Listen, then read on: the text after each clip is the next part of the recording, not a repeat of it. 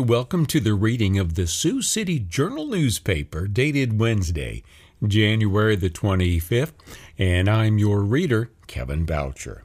Headline State funded private school financial aid bill awaits Governor Kim Reynolds' signature.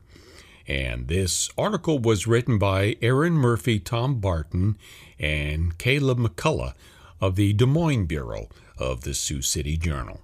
A state funded private school financial assistance package costing $345 million a year is headed to Governor Kim Reynolds' desk, where her signature would seal her top legislative priority into state law.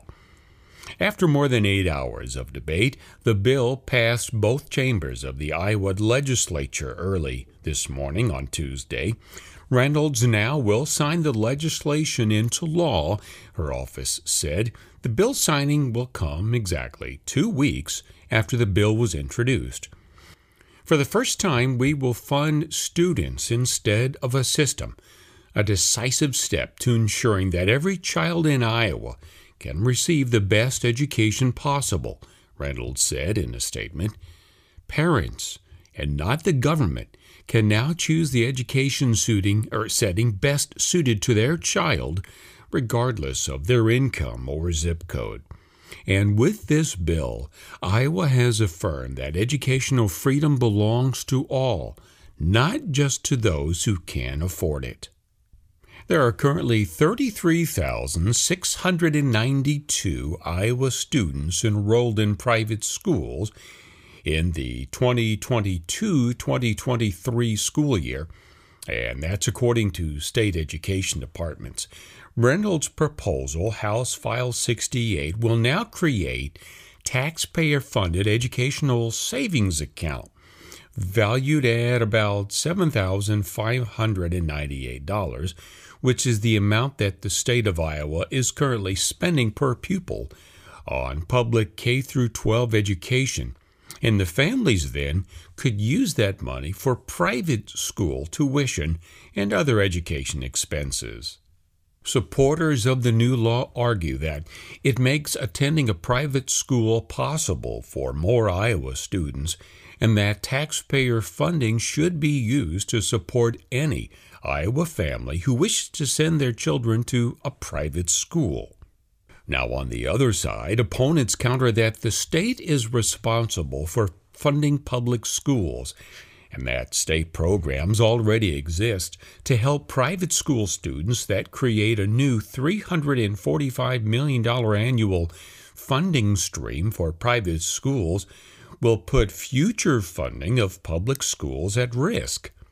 Critics of the bill also note that taxpayer funding should not go to private schools that are not held to the same reporting requirements as public schools, and because private schools can choose which students to accept, which to reject. Public schools accept all kids.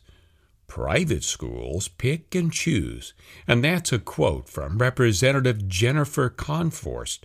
She's the leader of the House Democrats from Windsor Heights, Iowa. This is not about school choice, this is about administrator choice. And the headline for this next article Crescent Park Elementary Building could face demolition.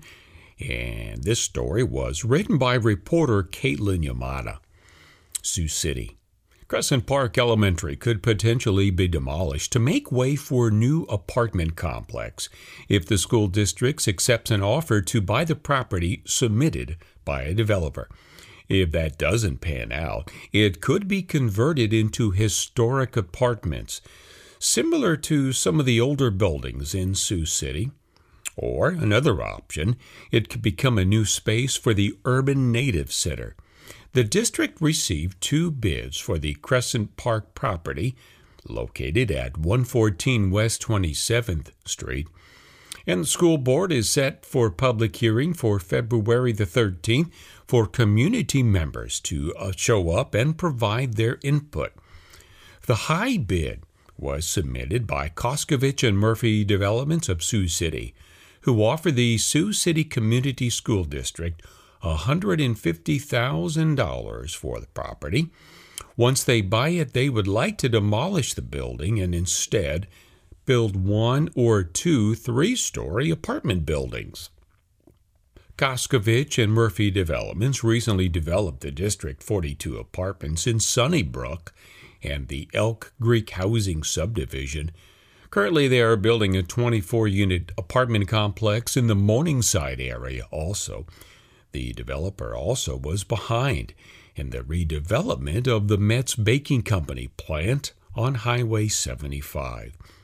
The other bid the council received was $110,000.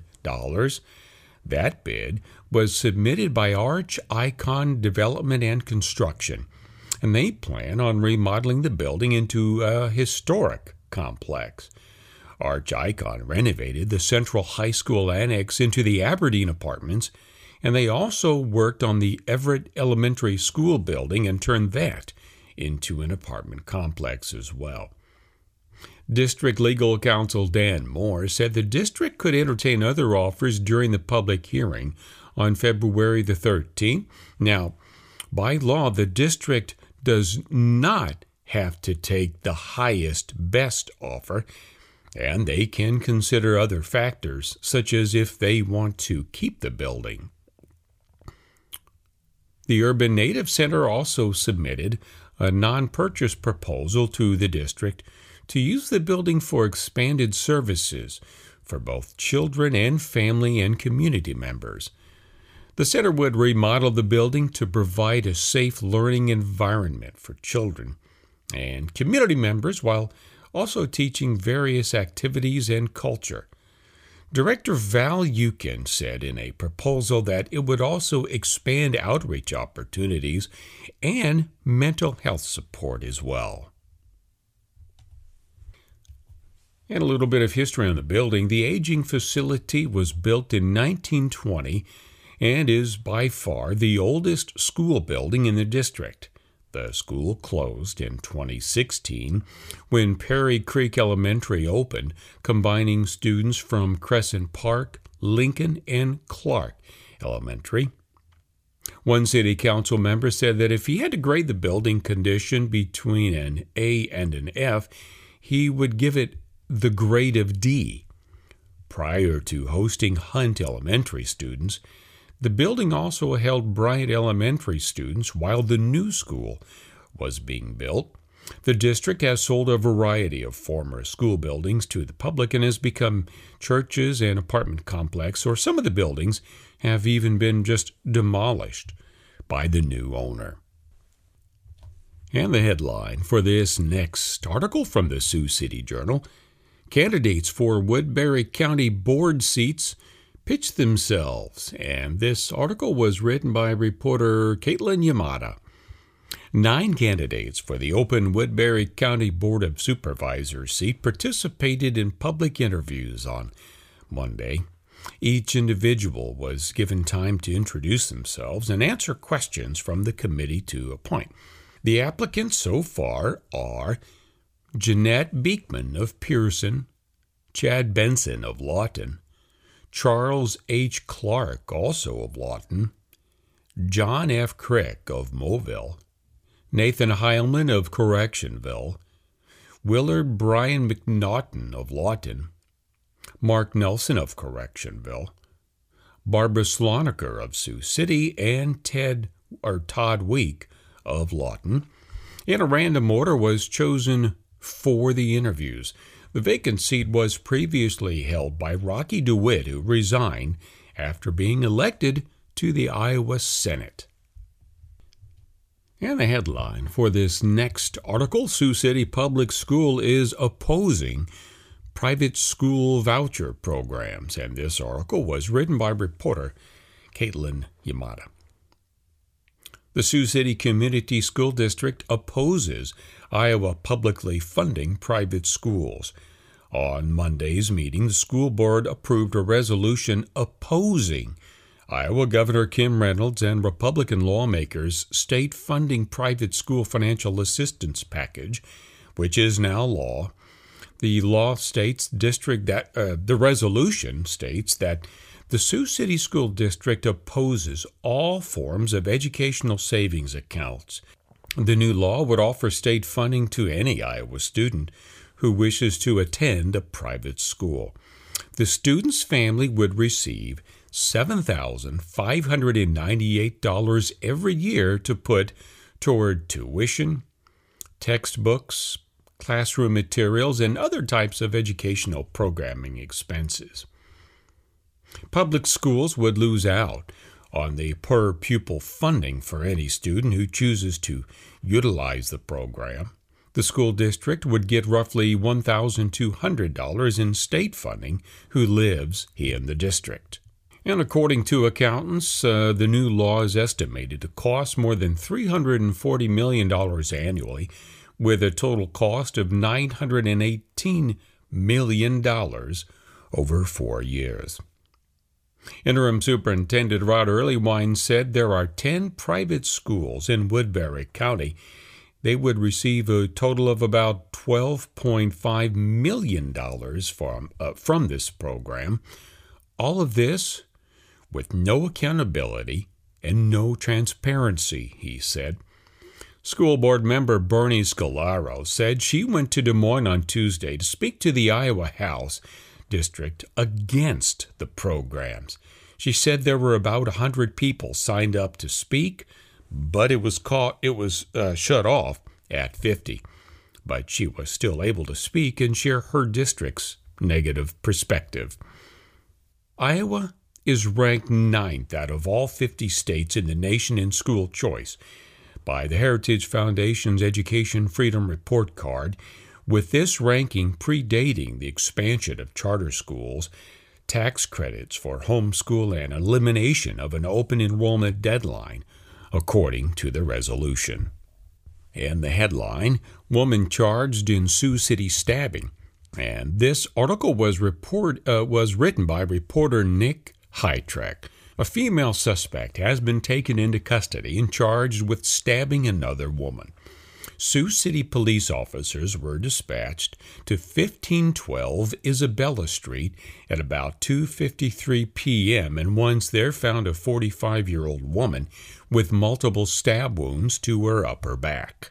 She was transported to the hospital with non life threatening injuries. Police later arrested Jade Harden, 30, on charges of willful injury, going armed with intent, and assault while participating in a felony. Police are continuing to investigate this incident. And the headline for this next article Man who broke into a house shot and killed by lawfully armed Iowa resident, according to police. And this story was written by reporter John McLaughlin. A man was fatally shot after breaking into a Monticello man's home last week, and that's according to Monticello's police chief. At 1:48 in the morning on Wednesday, a man called 911 in Jones County to report someone trying to break in his home in the 300 block of South Sycamore Street. Before an officer arrived, the resident armed himself with a gun and shot the intruder who had gotten inside and confronted him, and that's according to the news release. Authorities identified the alleged intruder as 30 year old Patrick O'Brien. He was pronounced dead at the scene. The man and his ten, and a 10 year old child at the home were uninjured, police said.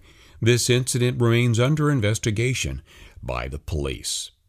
And the headline for this uh, next article is uh, about a very fun community event that has been going on for a while. Rivercade's homemade cardboard sled race is coming back for its 20th year, and uh, this article was written by reporter Earl Horlyk. WinnaVegas Casino Resort will present Rivercade's 20th annual homemade cardboard sled races with Sign in beginning at noon on February the 26th at Cone Park, 3800 Line Drive. Participants will be able to sled in divisions for ages 4 through 6, 7 through 9, 10 through 12, and 13 years and up. Businesses and clubs can also participate. Trophies, including uh, trophies for the most creative sled, will be awarded. No wood, no metal, nor aluminum or plastic will be allowed. Instead, free cardboard sheets, courtesy of Westrock of Siouxland, will be available at the Sioux City Parks and Recreation Department, 550 Expo Center. And again, the date for the annual 20th annual homemade cardboard sled races, February the 26th. And if you'd like some more information about becoming involved in this wholesome community event, simply call the Parks and Recreation Department at area code 712 279 6126. Once again, the telephone number is 712 279 6126. And the headline for this next article Laurel murder case to be sent to county court for a hearing. And this article was written by reporter Nick Hytrek. Prosecutors must show evidence that Kerry Jones fatally shot a Laurel, Nebraska man inside his home before her case can proceed to district court. District Judge Brian Meisemer on Monday granted a defense request for a preliminary hearing in county court to determine if there's probable cause that Jones committed first degree murder and other crimes before she can be bound over to Cedar County District Court for arraignment. The judge set the date for the hearing for February the 15th. Prosecutors in December filed a complaint charging that Jones, 43, of Laurel, with first degree murder, tampering with physical evidence, and being an accessory to a felony directly in district court rather than in the county court, as is the usual procedure. Jones has a right to a preliminary hearing first in county court, and her attorney, counsel Douglas Stratton, requested the hearing on Monday at what was scheduled to be an arraignment in district court. Meisemer also granted Stratton's motion for the appointment of an additional attorney to represent Jones and to receive a copy of the search warrant and affidavit that the state used as a basis for the charges against Jones. Those documents were filed under seal because they contain significant details of the investigation. Kerry Jones is accused of killing Gene Twyford in his house at 503 Elm Street in the early morning hours of August 4th, when the body of Twyford, 86, his wife Janet, 85, and their daughter Dana Twyford, 55, were found shot to death in their burning home the bodies were discovered shortly after firefighters and police who responded to an explosion in fire three blocks away at 209 Elm Street found the body of Michelle Ebeling, 53, who had also been shot. And Jones is currently being held without bond at the Nebraska Department of Corrections Reception and Treatment Center in Lincoln, where he continues to receive treatment for burns received in the incidents. Headline for this next article Merrill man who killed stepson dies in prison.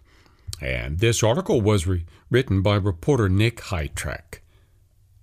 Le Mars, Iowa. A Merrill, Iowa man sentenced last fall to life in prison for killing his stepson has died in prison. The Iowa Department of Corrections said Thomas Knapp, 84, died Thursday of natural causes while in hospice at the Iowa Medical and Classification Center where he had been housed for a chronic illness.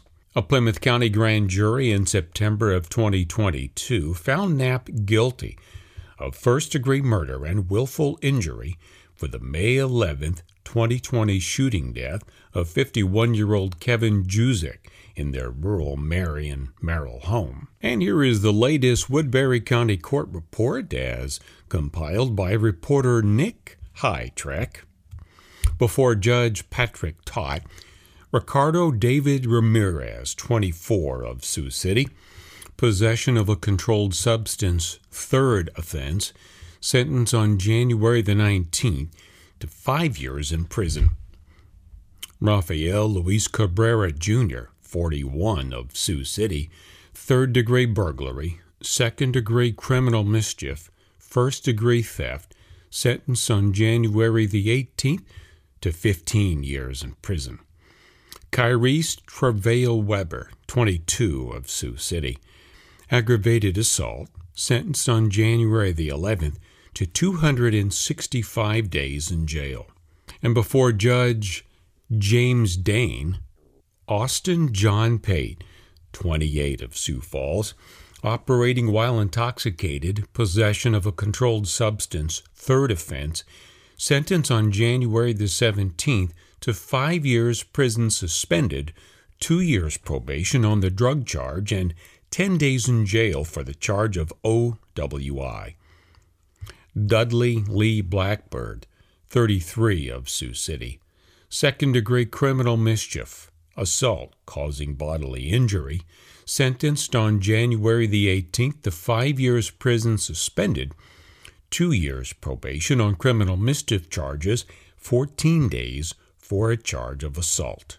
And the headline for this next article Police say shooting that killed two at youth program was targeted. And this article was written by Scott McFetridge and Josh Funk of the Associated Press, Des Moines, Iowa. The killing of two students at an alternative education program designed to help at risk teenagers in Des Moines was a targeted attack, police say and an 18 year old has been charged. The teenagers killed in Monday's shooting at the Starts Right Here program were both males, ages 18 and 16, police said. The program's founder, 49 year old William Holmes, was seriously injured and underwent surgery.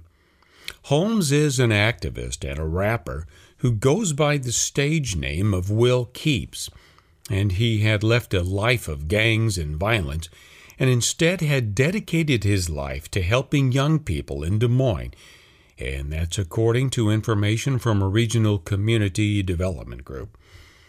Preston Walls, 18 of Des Moines, was charged with two counts of murder and one count of attempted murder, police said. He was also charged with criminal gang participation, and authorities said the shooting was the result of an ongoing gang dispute.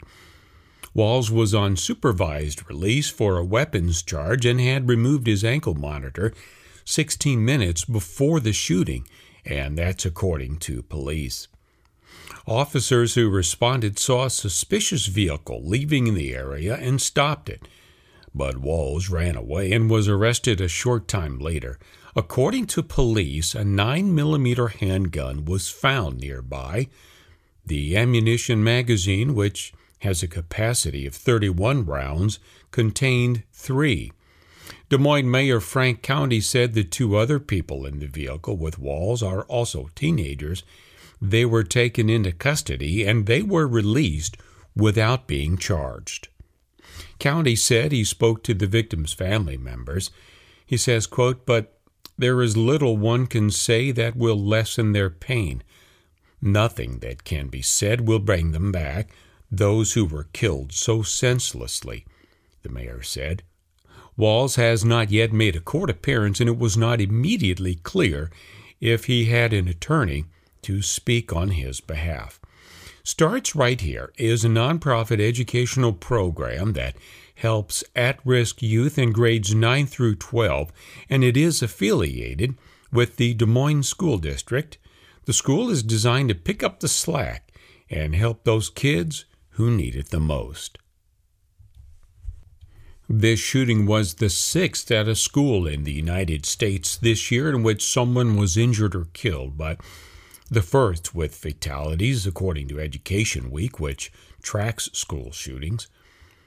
The website said there were 51 school shootings last year involving injuries or deaths, and in a separate shooting outside a Des Moines high school last March, one student was killed and two other teens were badly injured.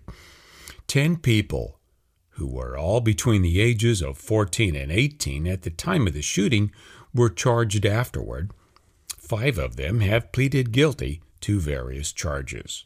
Headline for this next article 26 year old Lincoln, Nebraska man faces felony charges for fifth DUI, and that's according to the sheriff's office. And this story is provided by the Lincoln Journal Star newspaper. A single car rollover crash Thursday morning could lead to felony charges for a Lincoln man who is accused of his fifth DUI offense. That's according to the Lancaster County Sheriff's Office. Deputies who responded to the crash northwest of Lincoln at about 11:45 in the morning Thursday found Grant Gregory's 2020 Nissan Rogue in a ditch and smelled the odor of alcohol coming from the 26 year old, Chief Deputy Ben Houchin said. Gregory, whose driver's license had been revoked after his third DUI conviction, rolled his SUV near Northwest 42nd Street and Old Woodlawn Road just north of the Lincoln Airport, Houchin said.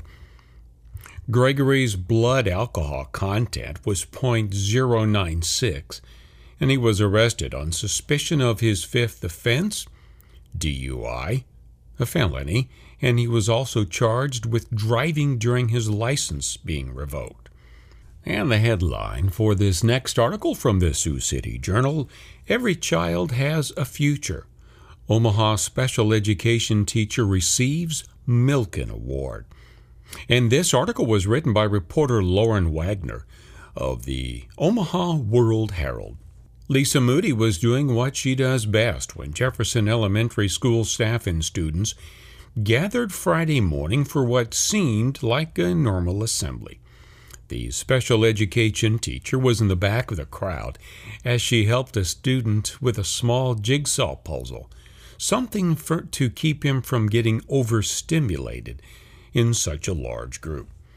Pretty soon, the school community learned that the real reason for the gathering was to recognize one of its own with the Nationally Milliken Educator Award.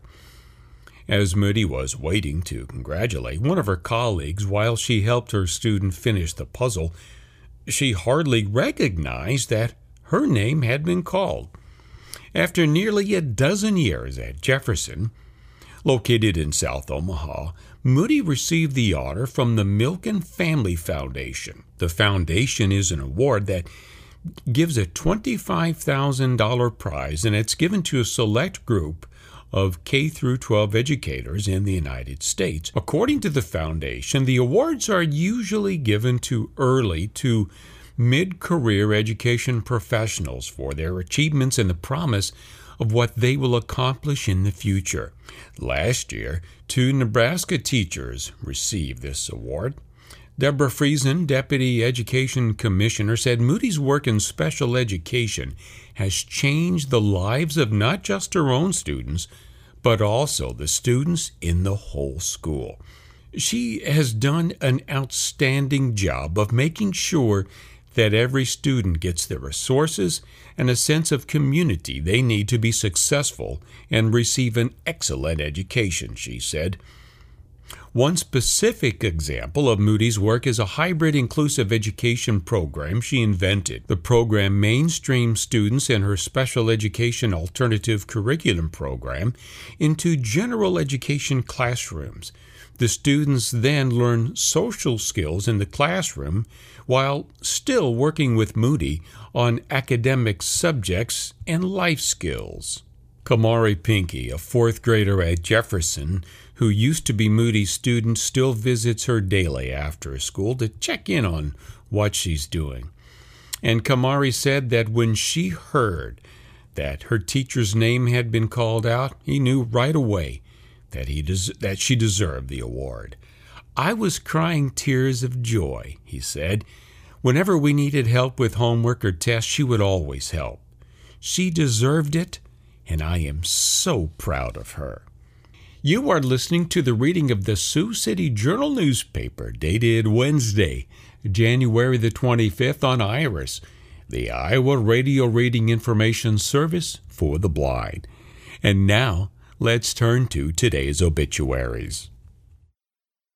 Anthony Tony Ostetter of Granville, Iowa, 58, died on Tuesday, January 17th. Fish Funeral Home and Monuments in Remsen, Iowa, is in charge of arrangements. Neva J. Bean of Salix, Iowa, 83, died on January the 15th. The Meyer Brothers Morningside Chapel is in charge of arrangements.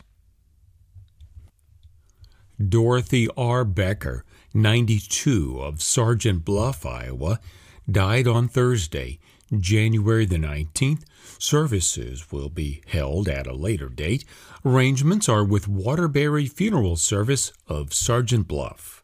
Stanley C. Binkley of Omaha of Oakland, Nebraska, formerly of Hubbard, Nebraska, 98 years old, died on January the 20th. Munderloh Smith Funeral Home in Emerson is in charge of arrangements.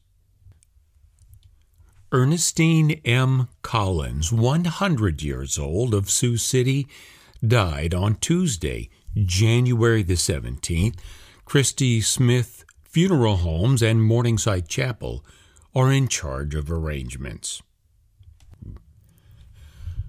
Carter Lee Gardner, 81 years old, formerly of Sergeant Bluff, Iowa, passed away on January the 10th in Sun City, Florida, surrounded by his loving family.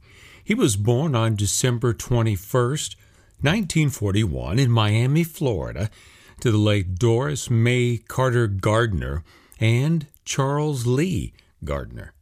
He enjoyed growing up in Miami and often told stories of old Miami and his days lifeguarding at Miami Beach. He attended Hialeah High School in Miami, leaving at 17 years old to join the United States Marine Corps.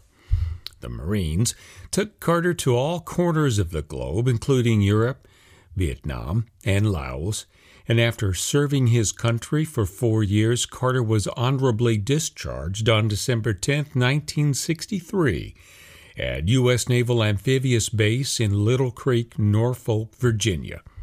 Carter remained a proud Marine and patriotic American his entire life. Carter is survived by his seven children Carolyn and Jeff Cummings, Mary and Michael Dirks, W. Lee and Leah Gardner, Kathleen Gardner, Linda and James DeLong, Kelsey and Kevin Laporte, and Doree Taylor Morrison. He is also survived by 10 grandchildren Heather, Julianne, Jacqueline, Samantha, Katie, Carly, Jackson, Gardner, Pippa, and Shelby. He is also survived by two great grandchildren, Joey and Theodore, siblings Lois Lozapina and Kevin Ogden, and dear lifelong friend Eddie Bradham. Carter was preceded in death by his parents, a daughter who died shortly after birth, and oldest son, Charles Lee Gardner. And in lieu of flowers, memorial contributions may be made in Carter's honor to the National Parkinson's Foundation or the Michael J. Fox Parkinson's Foundation. Fidelis Hoffman of Sioux City, 97 years old, died on Sunday, January the 15th. Waterbury Funeral Service of Sioux City is in charge of arrangements. James T. Horan, 89, of Sioux City, died on January 28th, and the Christy Smith Funeral Homes, along with Morningside Chapel, are in charge of arrangements. Richard Raymond Lane of South Sioux City, 91, passed away on Thursday, January the 19th, at his residence. Meyer Brothers Colonial Chapel is in charge of arrangements. Rich was born on September 14, 1931, in Sioux City, the son of Raymond and Golda Davis Lane. He graduated from East High School in 1950 and attended DeVry Technical Institute in Chicago. Rich was drafted into the United States Army in 1951 and he was honorably discharged in 1953. He is survived by his wife of almost 70 years, Marilyn Lane, children David Lane and Robert Davey of Ponca, Nebraska, Ronald Lane of South Sioux City, Iowa, Dennis and Aaron Lane of Fort Calhoun, Nebraska, Kathy and Mark Fugelberg of Papillion, Nebraska, and Susie and Terry Mogensen of Ponca. He is also survived by seven grandchildren, 21 great grandchildren, Sister Levon Spencer of Sioux City, and many nieces and nephews.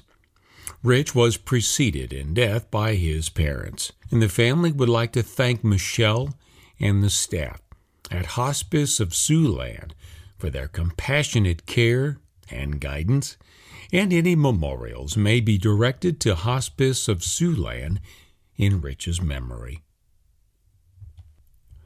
Anita Lenzen of South Sioux City, 66 years old, died on Thursday, January the 19th. A celebration of Anita's life will take place on January the 26th from 4 to 7 p.m. at Waterbury Funeral Services of Sioux City. Linda K. Leopold, 74, of former Sioux City resident, died on Sunday, January 1st, at her home in Bakersfield, California. There will be no memorial services. She was born to Dorothy Levon Lubson Leopold and Harold Keith Leopold in Sioux City. She graduated from Central High School in 1966 and then from Nebraska Wesleyan University. Lydia was a survivor of the tornado that hit Ruskin Heights, Kansas in 1957. That tornado, though, which proved fatal for her mother and brother Keith. Her lifelong injuries were treated at the Shriners Crippled Children's Hospital at St. Paul, having over 25 surgeries. As a lifelong sports lover, Lydia founded competitive sw- or found competitive swimming through her rehab of water aerobics and lap swimming, and she eventually became members of the Rose Bowl Masters Swim Club. Linda is survived by her aunt Jeanette Lubson and cousins Jim Holbrook, Jerry and Becky Holbrook, Jamie Holbrook, Judy and Mark Reinders, Jana Hanson, and Jeff Peterson. She was preceded in death by her parents, grandparents Joe and Dorothy Lubson, aunt and uncle Janice and Bob Holbrook, Uncle Jim Lubson, and cousin Jolynn Holbrook. And Linda has established the Linda K. Leopold Endowment with Nebraska Wesleyan University. This endowment expands opportunities for students for generations to come. And in lieu of flowers, please please consider adding to this endowment in her name. David E. Nixon of Emmetsburg, Iowa, 83, died on Wednesday, January 18th, at his home. A celebration of Dave's life will be held in mid to late April in 2023 at Emmetsburg. Arrangements are by Martin Mattice Funeral Home in Emmetsburg. David E. Nixon, the son of Clifford and Joy Long Nixon, was born on February the 20th, 1939, in Pender, Nebraska. Dave received his education and graduated from Dakota City High School in 1957. Now, following his graduation, he attended broad, he attended Brown Institute in Minneapolis, where he studied broadcasting. Upon completion of the program, Dave accepted his very first position as radio announcer in Scottsbluff, Nebraska at station KOLT. On September 14, 1957, Dave was united in marriage to Connie Langford. They were blessed with three children and they shared 21 years together. Dave and his family's connection with Emmetsburg began as he started the annual tradition of emceeing the St. Patrick's Day Parade and the Miss Shamrock pageant in the early 1970s. Later, he would meet Julie Crowley Brennan. Dave and Julie were married on December 31st, 1982. He also went on to develop a broadcasting program at Iowa Lakes Community College in Emmetsburg and became the dean. In 2003, Dave accepted a position as the president of Monroe Community College in Michigan, where he remained until his retirement in 2013. And he is survived by his children, Dave Nixon Jr. and fiancee Becky Griffin, of Wellman, Iowa, Rick Nixon of West Des Moines, Iowa, and Leslie Maddie Nixon, also of West Des Moines. Their mother, Connie Nixon of West Des Moines, four grandchildren and granddaughters, Samantha Nixon, Logan Davis, Jay Davis, and Brianna Maddie. He is also survived by siblings Sylvia Tybee Stinger of South Sioux City, Judy and Lloyd Barker of South Sioux City, and Bill and Donna Nixon of Springfield, South Dakota.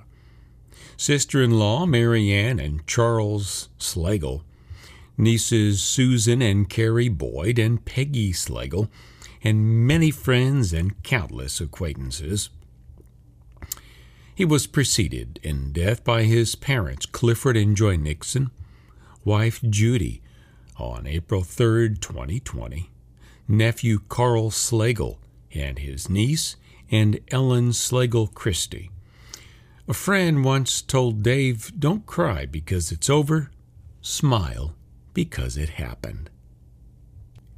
And now, uh, turning to the opinion page of the Sioux City Journal newspaper and starting off with a couple of letters to the editor. Uh, this first editor says, Don't award Riverside Fields lease to the arena. The Siouxland Youth Athletics relinquished its lease of the six softball and youth sized baseball fields at Riverside Park in the fall of 2022.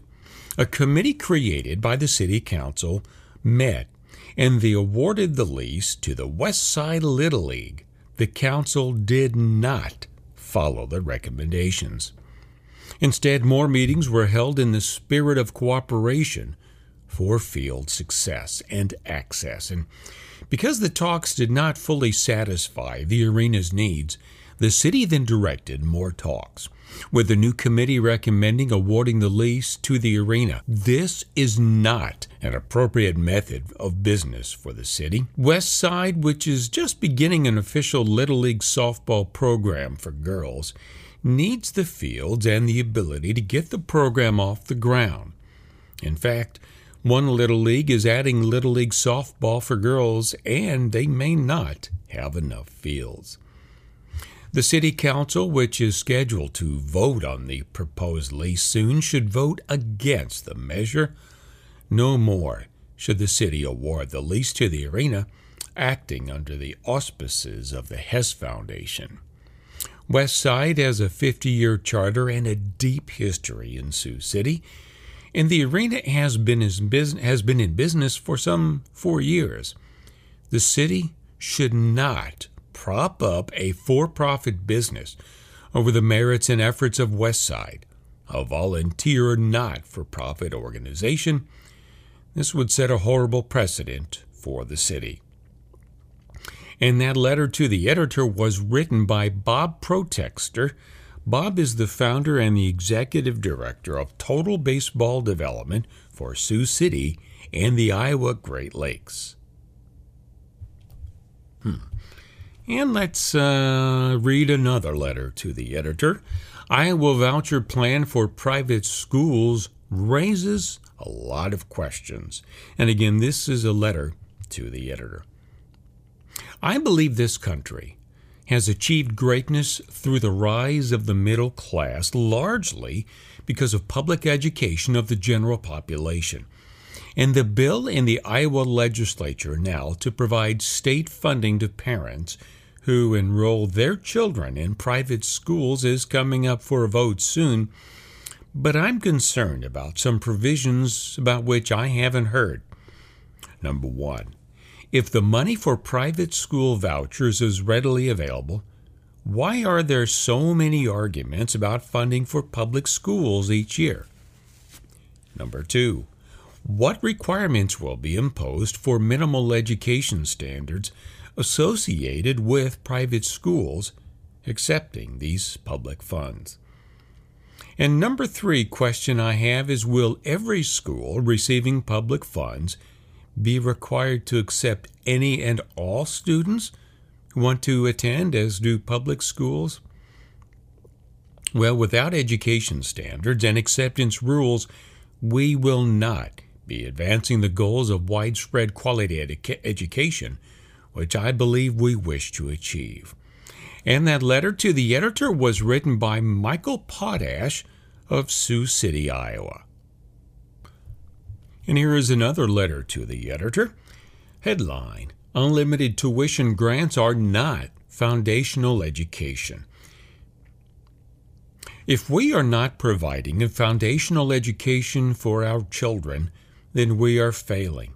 And that uh, is an exact quote from Iowa Governor Kim Reynolds on the 2023 Condition of the State address.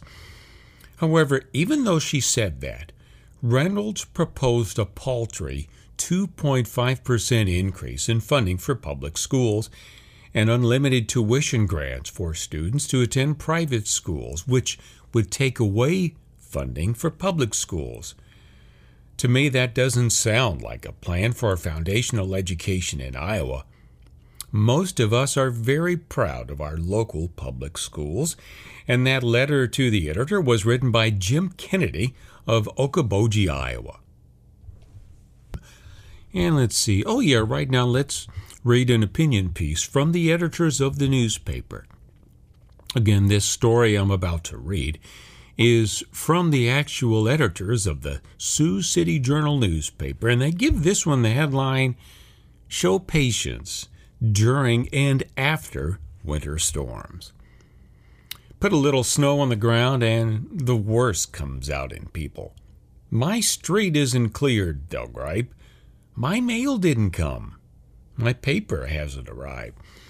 What they don't understand is that excessive snow, and yes, we have that this week, stalls and snarls everything.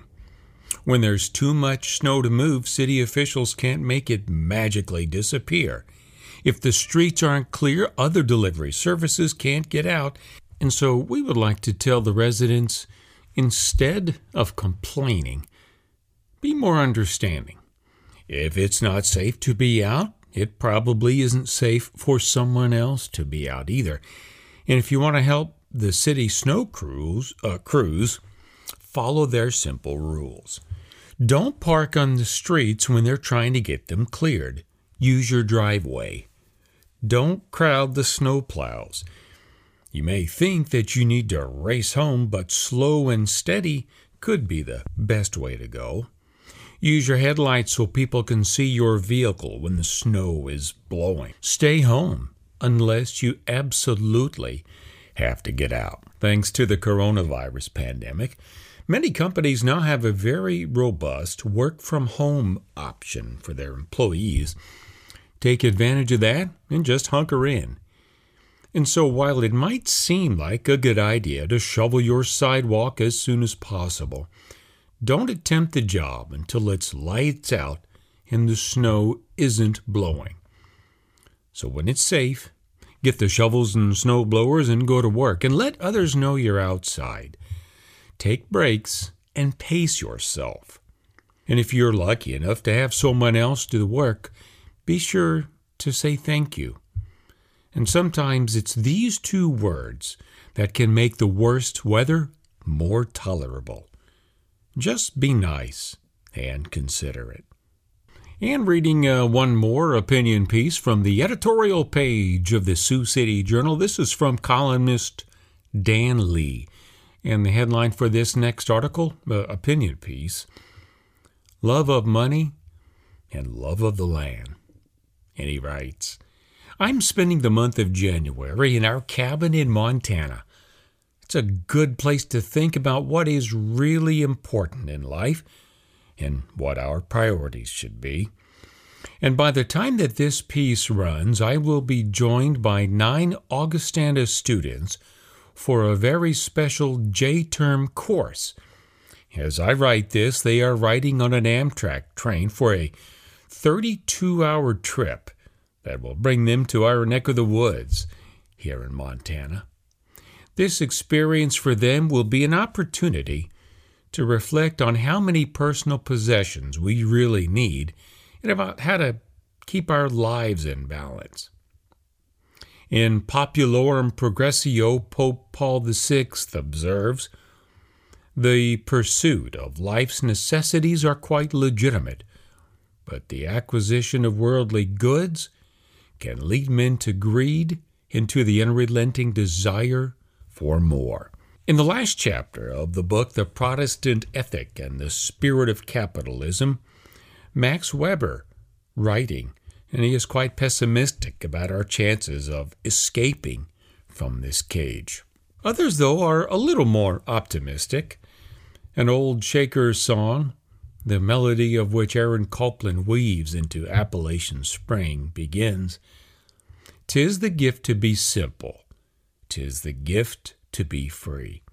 The well known writer Henry David Thoreau found peace and renewal at Walden Pond, and as recounted in a Sand County almanac, conservationist Aldo Leopold treasured every moment that he spent at the shack, an old farmhouse that he described as his family's weekend refuge from too much modernity. The, the uh, author of First Timothy observed, For the love of money is a root of all kinds of evil.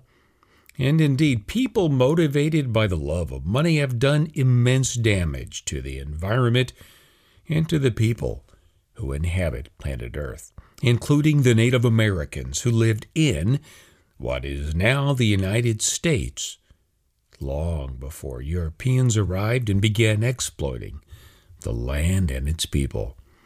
And at the same time, the American experience is also the story of people who love the land and care about the people who inhabit the land. Among them is Leopold, who observed, It is inconceivable to me that an ethical relation to land can exist without love, respect, and admiration for the land. And a key to fostering love for the land is experiencing and rejoicing in the beauty of nature, which is part of what this Montana journalism course is intended to help accomplish. And when the sun breaks through the clouds, Montana is incredibly beautiful during the winter. And among the activities that the students will be uh, participating in when they come up here to the cabin, they'll have the opportunity to go on a 12 mile dog sled ride through the wooded foothills of the mountains with the dogs yelping with exuberance as they race down the trail. Sound like fun?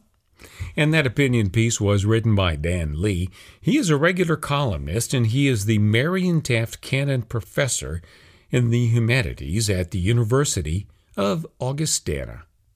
And briefly in sports, uh, there was no stopping a desperate Ohio State basketball team recently. Just ask Iowa. The Iowa Hawkeyes watched the Buckeyes score inside and out with ease the Iowa, the uh, uh Buckeyes shot 64% from the field in the second half to pull away to a Big Ten victory, 93 to 77, over the Iowa Hawkeyes.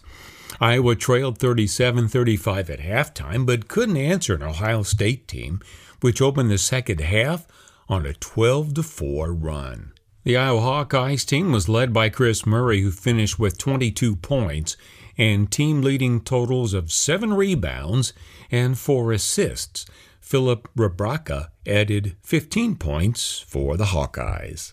And that does it for today's reading of the Sioux City Journal newspaper dated Wednesday, January the 25th, 2023. I'm your reader, Kevin Boucher. And you know, you can access a recording of today's reading on our website, iowaradioreading.org, at any time. Thanks for listening.